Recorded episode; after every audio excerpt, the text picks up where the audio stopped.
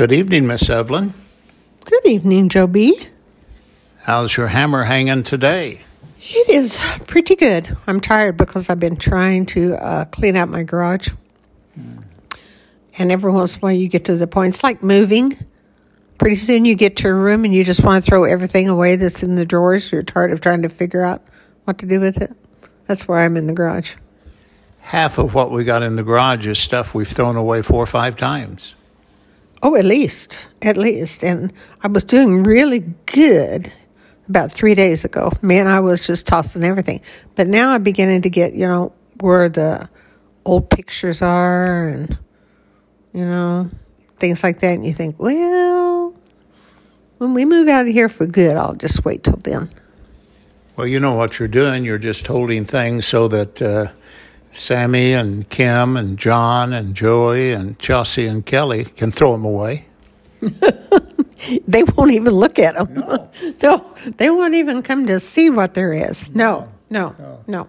I can see all of them calling Sam and say, "Burn the place." yeah, exactly, exactly. Yeah.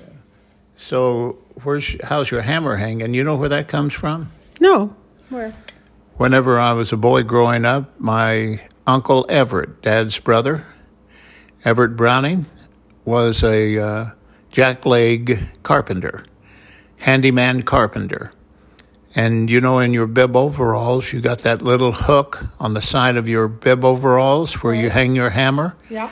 And uh, he'd always, man, a few words, never talked very much, was very, very silent. He was that silent type of guy. And we would be whatever we were doing, but he would always, whenever he'd see me, he'd have this little smile on the corner of his mouth, and he'd always look at me and he'd always say, uh, "Hey, Browning, how's your hammer hanging?" And hmm. that uh, that was our greeting. That's really weird. I didn't know that. Mm. That he originated that idea. Mm. I'm going to look it up to be sure. no, no, it's not. It's something that he generated himself. If I have to explain it to you. You don't have to explain it to me. Kim Kim says that it's uh, no, it's lost all of its hanging whenever you you require yeah. when you require graphics too. That's true. Yes. Yeah, I'm sorry. Do you have any greetings from any of your relatives that uh, is is memorable? Oh yeah. Do you hear that one? Yes. Mm-hmm. Yes. That's that's me pointing my index finger at you, just pointing. Yes, that's the most memorable one. From my dad. He never said anything. You'd say hi, and he just waved that finger at you. Yeah. Roy Payne, quite a unique individual. We lived in North Carolina, we lived in San Diego, and we would drive in, especially from North Carolina, and we would go in for the holidays. And the women, you, Chelsea, Casey, Betty, and uh, whomever. Uh, sometime I'd guess Lori would go with you. But anyway, you guys would take off and go to St. Clair shopping. And that left Roy and me at home in the farm place, and it was always winter. and you would leave about seven o'clock in the morning, and I'd go in and settle down in a lazy boy, and he was on the other side of the room and his lazy boy watching his Western channel, and there would not be one word said to each other till about 11 o'clock. And I would say, Roy, do you think it's lunchtime?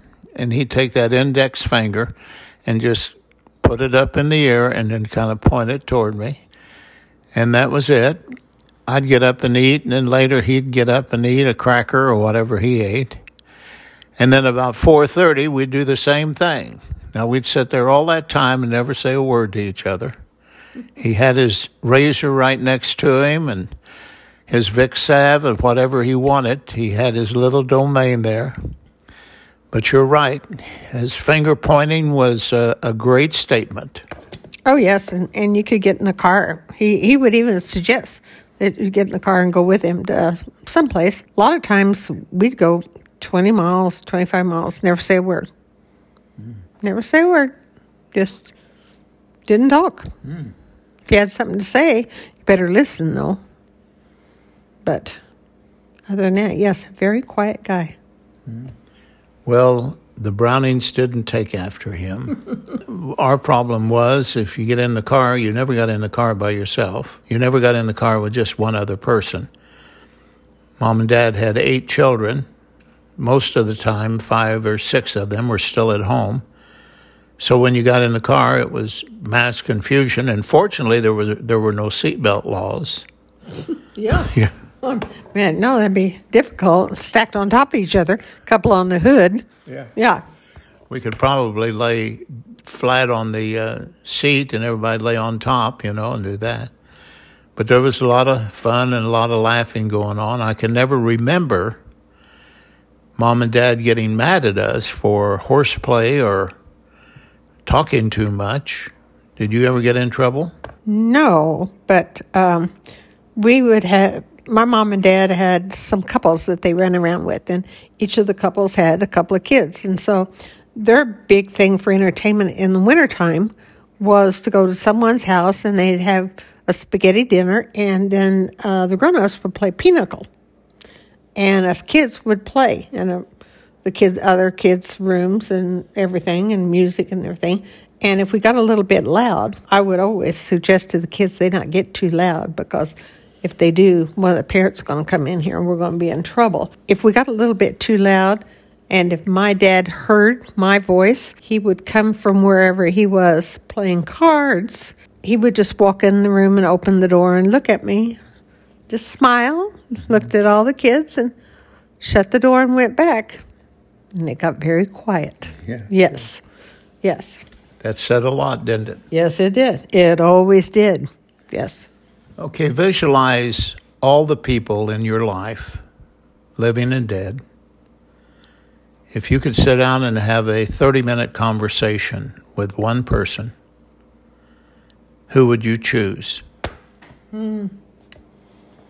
Well, it's funny that you said that because today I was doing something and um, oh, a picture popped up out in the garage of my mom and dad, and they were both smiling. Absolutely, they look like, I guess, Kathy.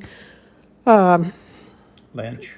Yeah, uh, had taken the picture, and she must have said something to him that was funny because my mom is looks like she's just about to cackle, and my dad's really smiling a lot. And I thought I'd just really like to talk to the two of you today, but for some reason, uh, my ma Pete, my ma Pete, my great great grandmother. If I was to talk to somebody now, it would be to her and probably my uh, grandpa uh, Neil. My grandma, Ma Pete, we didn't call her grandma. She was Ma Pete. And my great grandpa was Pa Pete. But she was, oh, a pistol. I mean, she could burn uh, paint off of a barn with her language sometimes. And she was funny and she played the piano by ear. And I think now that the age I am, I would love to ask her different things because when she was in the nursing home and she was losing her mind just a little bit, uh, when I would go see her, she'd ask me, where, where did you tie up the horse? Well, that just you know, I could sit and talk to her and leave her on for hours trying to find out more. She lived in a little town outside of Benton in Macedonia, and she said, Did you ride all the way in? Well, did you water the horse? Well, where did you tie it up? Well, which horse did you come on? So she was back in her time where you rode a horse to town or a buggy, you know. And uh, yeah, she was a pistol. I really like. She was a great cook. She made the best dumplings in the whole wide world. Mm. Mercy. Let's try to revisit that kind of cuisine. Of course, if I, uh, you know, if I went through the list, uh, Dad and I had some great conversations, and especially when we were running while he was coroner and sheriff, we would be out driving the highways and byways. And uh, of course, my mother was my uh, thesaurus and my speller and my grammarian, my grammarian, because she was um, very good in all those things, and I love talking with her. But you know, the one person I think, if I could choose, I would like to sit down for 30 minutes with my brother Kenneth. Hmm. Kenneth died whenever he was 70 years old. and he was a relatively young man. Kenneth got married whenever I was a small boy and on the farm. And so therefore we had very little time on the farm to, to visit. And the other six siblings I have, as you know, I talk to virtually every week. We've had every kind of conversation with the other six of my siblings that you could possibly have. Don and I had a long conversation just, uh, I guess it was yesterday. And uh, we were talking about uh, the election and everything. Of course, Don is a right wing Republican idiot, and uh, so therefore, me being a left wing uh, idiot. Democrat idiot, uh, we we idiots get together and we act like idiots. But Kenneth was uh, the subject of many questions that I've had throughout life about his life and about what he was thinking. He had quite an eventful life. And I never did get the opportunity to sit down with Kenneth and find out what he felt. Now, I imagine we had conversations of what he thought. Very smart, very, very intelligent could quote any section of the Bible, any part of the Bible, and know where it was and what it meant. And graduated from high school in three years and went on to college and graduated with all kinds of honors, won the Franklin County Spelling Bee, and won a scholarship to the University of Illinois. Good Lord. Yeah, so proven himself. But I just like to know what he felt about things. Uh, powerful, hardcore Democrat. I would like to hear what uh, what he thought about the situation today. So that would be one trip revisited that would really, really be memorable for me. She said something to me a while ago. What was the best age that I have been in? I have been ha- very happy with every age. I'm not too happy with this one. I'm not too happy with this one. Um, but that's because I'm getting older and I can't do as much as I've always wanted to do. Or maybe I can do as much, but the consequences aren't as bad. I'm not, you know, used to bathing my hands in uh, CBD oil so I can, or have you open a bottle for me. I don't like that. But each age that I went through and each event that I went through, um, whether they were good or bad, were all special and very meaningful. So even when I went through having cancer later in life. It's funny how tragic it would be, and I certainly wouldn't want to go through it again. But at the same time, the exchange I got back from that and the appreciation of life and family and things like that certainly were enhanced in just how you looked at the world and really made a difference. So I, I've had a wonderful life. Mm. You and I talk about it all the time. You and I lived in the best of times in America. My 81 years have been a period of time whenever the opportunities were just unbelievable, and all you had to do is just go out and get them. And I can't feel that assured that it will continue. No, that is the sad part. That part and um, the part about how we grew up as kids. As you say, we had the best. There wasn't any fear, there wasn't any big pressure put on you, I don't think, you know. And maybe that was just my life and your life. I'm sure there was a lot of kids that had a lot of pressure to do more, to do better, to do the best, mistreated, that kind of thing. Everything was a happy event when I was growing up. My favorite age was nine and a half. You know why? You don't really have to pick an age. You're still nine and a half. I had always wished when I married you that you were so cute at nine and a half. And then 10 years passed, 20 years passed, and I thought, wonder what he'd be like at 10. Then we went through kind of like, I thought you got up there around 13 and you were a brat. uh, but now you're back to nine and a half, so you're just a cute little boy. That's my comfort zone. yes. I love you, darling. Thank you for this podcast. You're listening to the Retired Roaders. Before too long, we're hoping to get on the road, but my gosh, Evelyn, this coronavirus. I know. I'm like you. I, I thought, no, no, no. And then I thought, I don't know. I'm beginning to. I'm getting more like you. I, I'll take my chances on some things, but to get out and run to it, I don't know. Yeah. We just play it by ear. It's all we can do. My problem is, um, I know that you and I can be safe whenever we camp the way we camp because we can control our environment. But if we get into a situation where either of us contracts the virus, then we'll be in because we'll go either up to John's at Monterey or we'll go to Illinois. We're going to be in the hot spots where we may not even have a room in a hospital. They may not be available. And certainly if they are, we would be among strangers. And the way they're checking out who they're going to treat and who they're not going to treat, they'd roll us directly to the uh, morgue. Oh, I guess I understand that, but yeah, they say the beds are all getting full again, and when that happens, you know, they have to make decisions. I wouldn't want to be those people.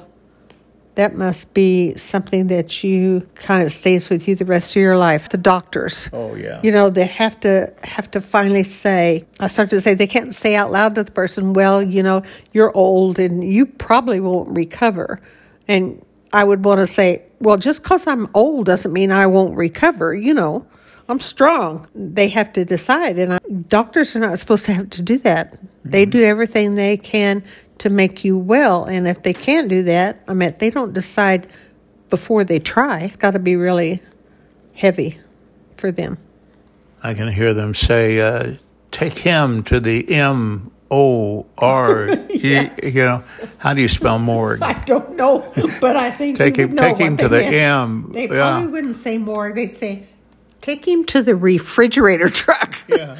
yes, something yeah. like that. Yeah. Mm-hmm. Get him some air conditioning. Yes. take him to the blue room.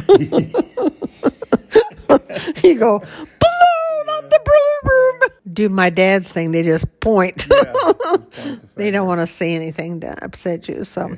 yeah. So, well, you know, we'll just play it by ear. That's when we dial one, dial one nine hundred cremation. yes, we should do that right away. Oh no, let's wait till we die. well, you, we can't do it then. Oh. You want the kids to pay for it. They no, wouldn't. No, I've already I've got it I've got it in my cell phone. All you got to do is pull up cremations and dial it. Now nothing's paid for. Oh well. But it's only pocket change. It's only five five hundred and forty oh. dollars well, for the complete Kelly, package. Kelly's out on the farm. They'll never know when that big barrel heats up out there that they're cremating their parents. They take care of everything for five forty. So you don't know what they're doing with you. I mean, you they mean they don't get the ashes from the body. No, that that that cost another three hundred dollars. Joe, I got to have something. Well, here's the thing: if it's you, uh, they can take you for five forty, and I'll just get an urn and fill it full of dirt. You there know. You well, you know, I have my dad's ashes. ashes. I have a, a few of those left, and everyone kept saying, "Why are you keeping those?" And I said, "Well, for some reason, I just thought when Mom passed away, then that I would put a few of her ashes in there. And everybody looked at me kind of strange and said, Don't do that to Papa. I said, Well, but I haven't done it. I think about that. I left my mom's ashes there too. I hope people are taking care of them. I can imagine you opening that urn of your dad, getting ready to pour Betty in on top of him, and him hollering, No, no, please. I know. Well, yeah. He did have a he did have a little peace and quiet before she got there. Yeah. yeah. But I think people are afraid to talk about death. But uh, you know, when we talked about it before, you were talking about you you thought it was a good idea to get a crematorium all lined up. But your statement was so that whenever you die, Joe, yes. all the details are taken yeah, care of. I don't, I don't want to spend any money. no. Yeah. We're going to sign off here and uh, tell everybody get a good night's sleep. And uh, remember, in lieu of flowers, send money. Send money yeah. to the kids. They need it. yeah. Love you, darling. Love you too. Good night. Good night, Joe.